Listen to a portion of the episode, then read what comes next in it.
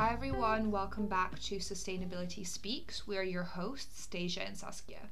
In today's podcast, we're going to talk about animal conservation. According to the WWF, the current rate of extinction has been propelled at least 100 to 1,000 times due to human activity. And in 2018, they published a report which showed a 60% decline in the size of population of mammals, birds, fish, reptiles, and amphibians in just 40 years. So, what as humans can we do to help reverse this? Today, we're going to speak about some of the attempts that we've made across the world, touching upon zoos, SeaWorld, trophy hunting, and general attempts to bring back the animal populations. So, we'll start off by talking about zoos and what they do or what they don't do in order to aid conservation. So, I'm pretty sure everyone as a young kid very much enjoyed going to the zoo. I know I definitely did.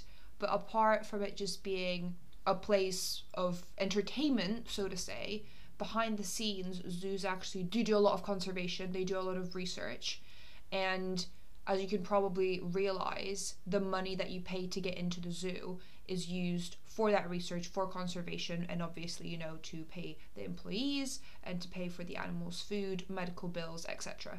A main feature of zoos is to spread information. And if you've ever been to a zoo, you'll see that they do tours, and at each individual animal's enclosure, there's a section of information.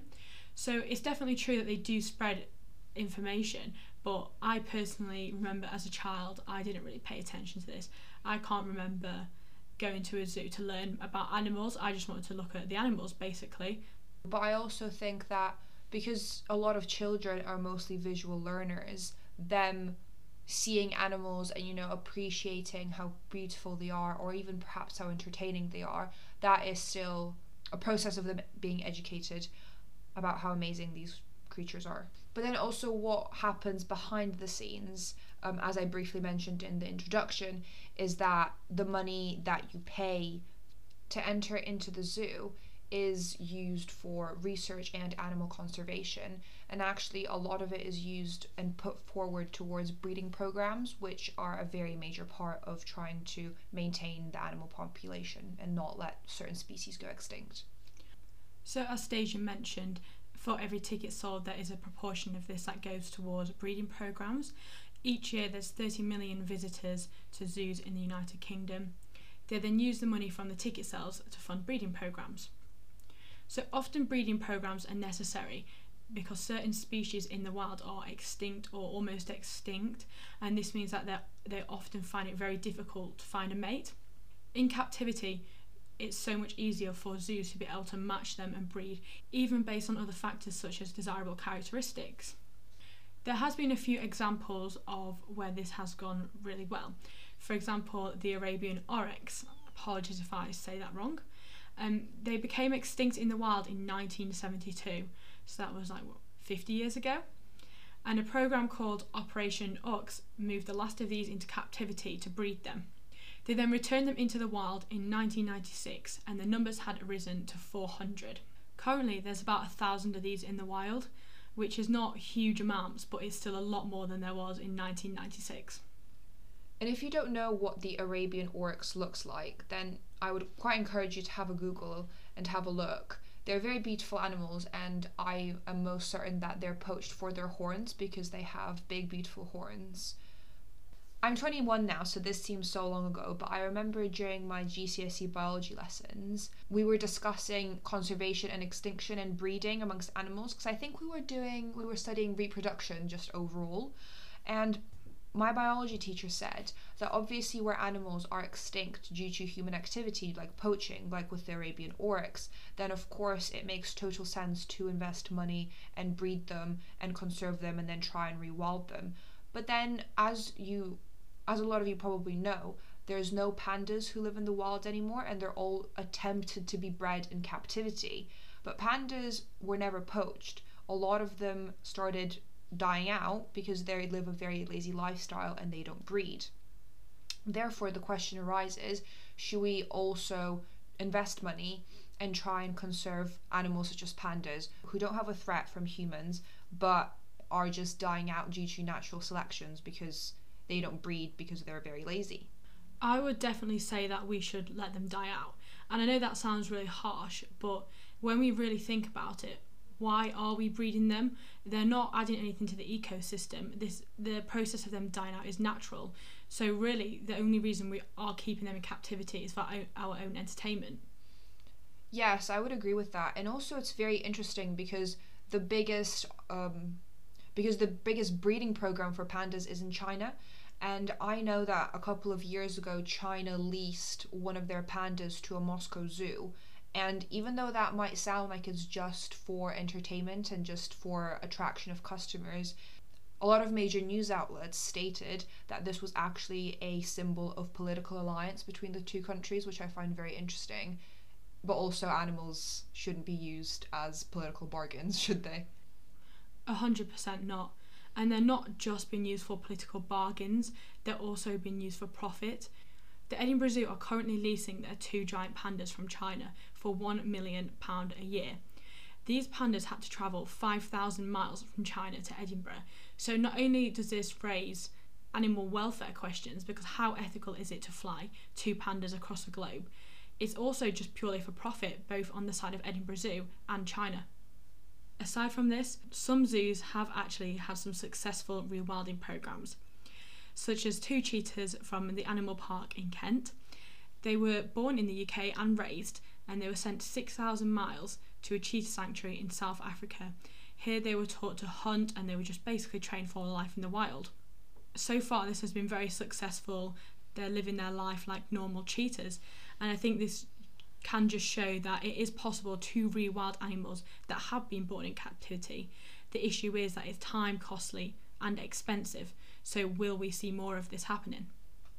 I totally agree with everything you've said, and also I would like to emphasize the fact that rewilding animals it doesn't mean just releasing them back into the wild. It actually means releasing them into conservation parks which are still facilities that are run by people and that are monitored. Because inevitably if you're rewilding an animal then I would say that essentially you're putting it in more danger. Because animals, especially exotic animals such as cheetahs, lions, tigers, are being poached at crazy rates. Definitely, and we're going to touch upon poaching a, a lot more a bit later on in the podcast. So, whilst we've been talking about conservation and the positive aspects of it and the way the zoos contribute, in reality, it's not as picture perfect because, for example, at least 69% of the public believe zoos spend more money on conservation than they actually do.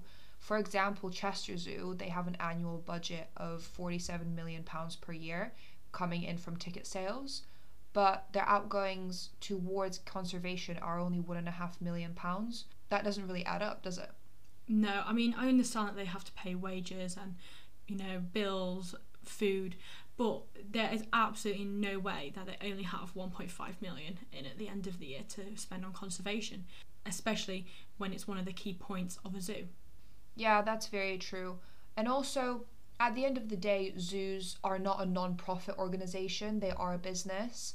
So I think when we think about zoos and the way they profit and how much they spend, we do need to keep this in mind.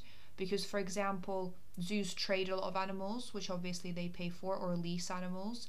Zoos have breeding programs where they either pay for an animal with a desired characteristic to be shipped to them so they can breed, or they pay, for example, for sperm donations and artificial insemination.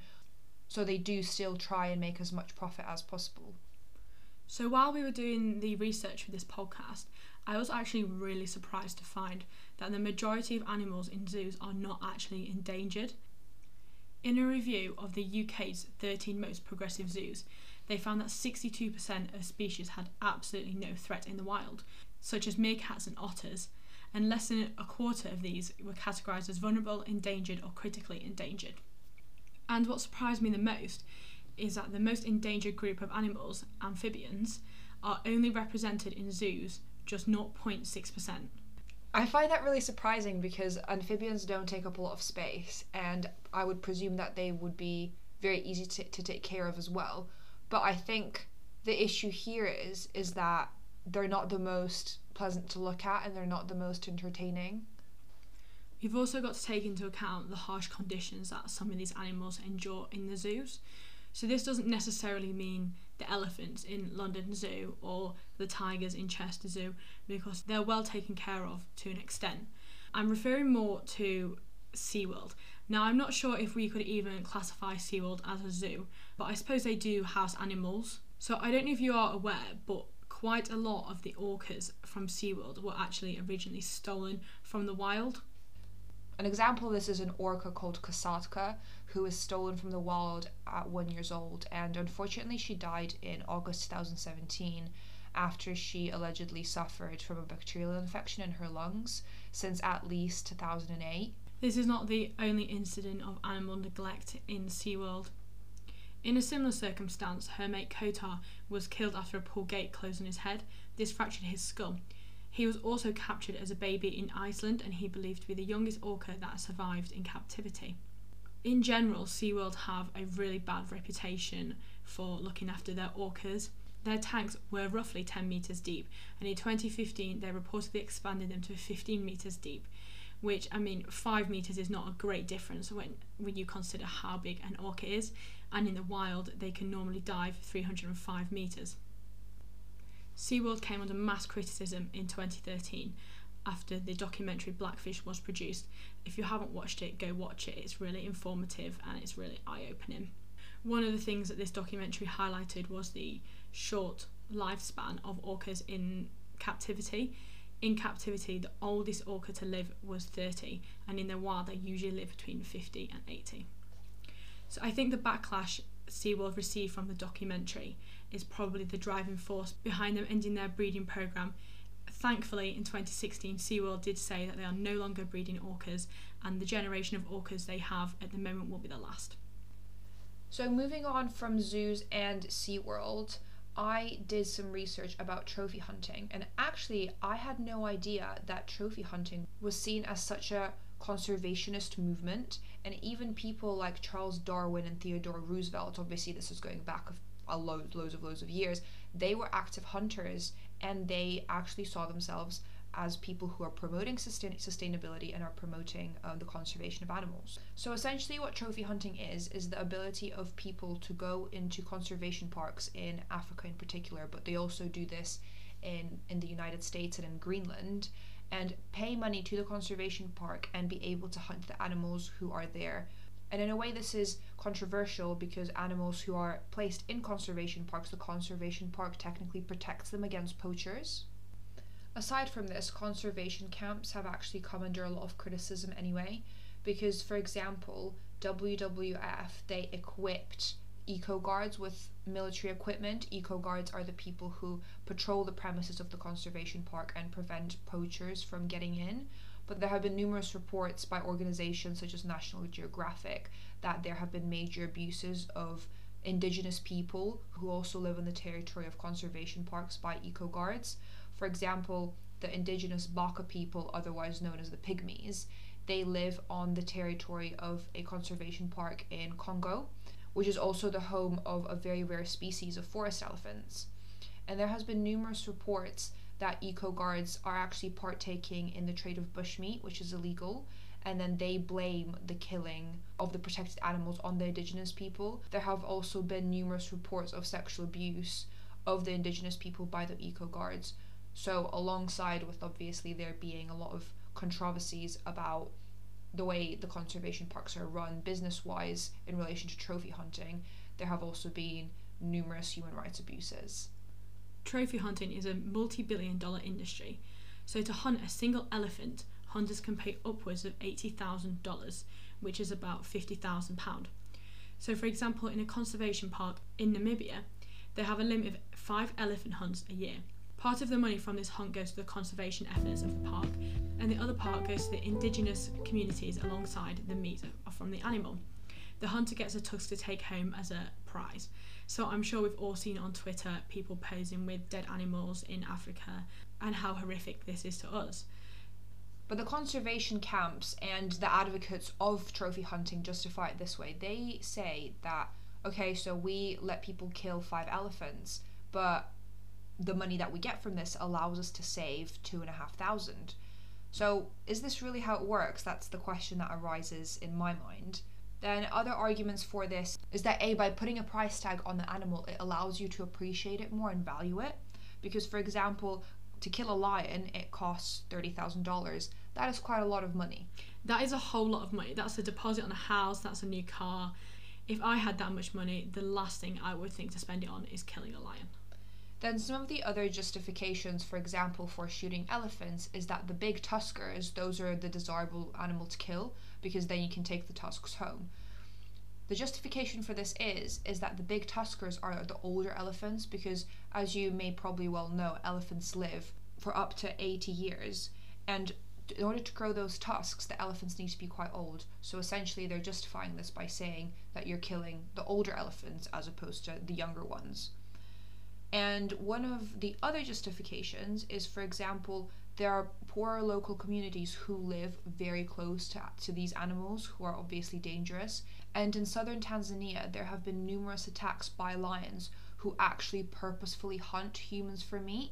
Therefore, in the short video clip that I watched, the conservationist, he was actually justifying trophy hunting by saying that it would allow us to protect humans. But why should we value human life more than animal life? I understand that these communities don't have a lot of money, but from the Western world, we could easily provide money to protect them in other ways.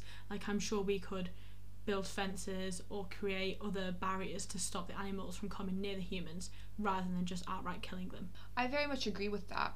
And what I found very interesting is that a lot of representatives of the conservation parks on the continent of Africa and in the United States, a lot of them actually said that they think it's more sustainable and a lot more ethical to kill your own food as opposed to and is better for the planet as opposed to going out and buying food which is wrapped in plastic from a supermarket and essentially contributing to the meat industry which as a lot of you probably know has there's a lot of controversy surrounding it due to the way they treat their animals and mass production this obviously just means locally you can't justify shooting lions in Zimbabwe if you live in Kent. And although a lot of arguments for trophy hunting say that they aid sustainability because of the profit they make, actually since 2015, the popularity of trophy hunting has significantly declined. And arguably, this was due to the shooting of Cecil the lion in Zimbabwe, who was actually a very famous lion because he was featured on a lot of photos and he was quite well known. And therefore, when he was shot by, I think it was a doctor from Germany, shot him. Obviously, his name is not disclosed. There was a lot of outcry. So, trophy hunting and the conservation parks which allow this are actually not making as much money as they would. Because, for example, a hectare of land in a conservation park, so to maintain it, that costs around seven to eight dollars. And obviously, as you can expect, conservation parks are absolutely massive. They can be upwards of half a million hectares. And if you do the maths, that will cost over $3 million to maintain if the conservation parks are allowing less animals to be killed, which obviously do come with a hefty price tag. They essentially just won't be profiting enough for trophy hunting to aid sustainability and conservation in any shape or form. In some African countries, they've actually made trophy hunting illegal, such as in Kenya and partially in Botswana. Interestingly, in South Africa, they've been using other ways to allow hunters to fulfill their thrill by letting them shoot vitamin or tranquilizer dart when the animals are due for a vet inspection. I think this is definitely something that other countries could adopt as a way of funding conservation attempts without trophy hunting. And also, I'm sure this would attract way more interest because I know personally I would definitely never trophy hunt. But if I was in a position where the vet said to me, you know, we're going to shoot this lion with tranquilizer anyway, would you like to do it? I'd be like, do you know what? Sure, what an experience. Yeah, that's totally fair enough, but I also think that you do need to consider that the appeal with trophy hunting is not just the thrill of shooting the animal, but it's also the fact that you then get to take a trophy home, whether it be the tusks or the skin or a lion or a lion head, etc. So obviously, the majority of the time, from the research I've done, the people who do trophy hunt are white men from the states or you know Germany or Europe who have a lot of money. They want to show off to their friends and bring back a trophy and say, look, I have all this money to go to a conservation park in Africa, pay for flights, pay for a cabin, do a hunting trip, which, as we said, costs a lot of money and they usually last for about a week. And then, of course, you'd want to take a trophy home. We're fully aware that we've probably piled you with so much information during this podcast, but we just hope that you can take some of this away. And if not, then just go do some more research yourself. We really enjoyed filming this podcast, well, recording this podcast, and we hope you enjoyed listening to it. Yeah, thank you very much for listening, and we will catch you next week.